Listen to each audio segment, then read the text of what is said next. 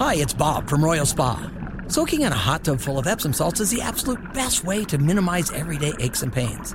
And we know all about Epsom salts at Royal Spa.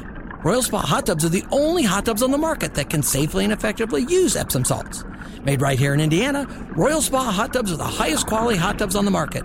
Visit any one of our three Indianapolis locations or visit royalspa.com. Ah, Royal Spa. This is actually something that's pretty smart. I saw on social media this employment recruiter post advice and here are three things to lie about during a job interview.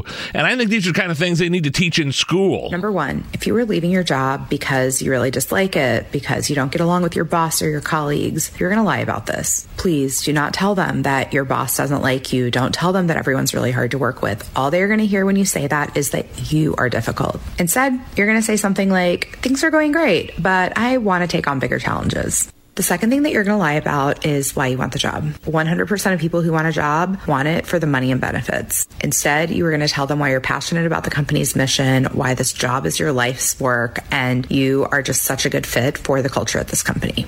And the third one is your plans for the future. I don't care if you were starting grad school in six months and just need this job as filler, and you are going to jump ship as soon as you find something better. When they ask you about your plans for the next five years, your plans are to be at that company. Come in, knock it out of the park in this role, and continue to grow. As I mean, and this is from an employment recruiter who knows. So these are obviously problems that she's seen. I think that's great advice.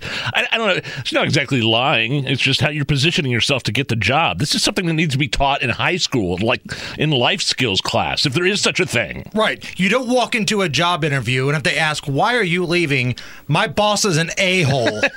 no. That's probably not the answer that you're looking for.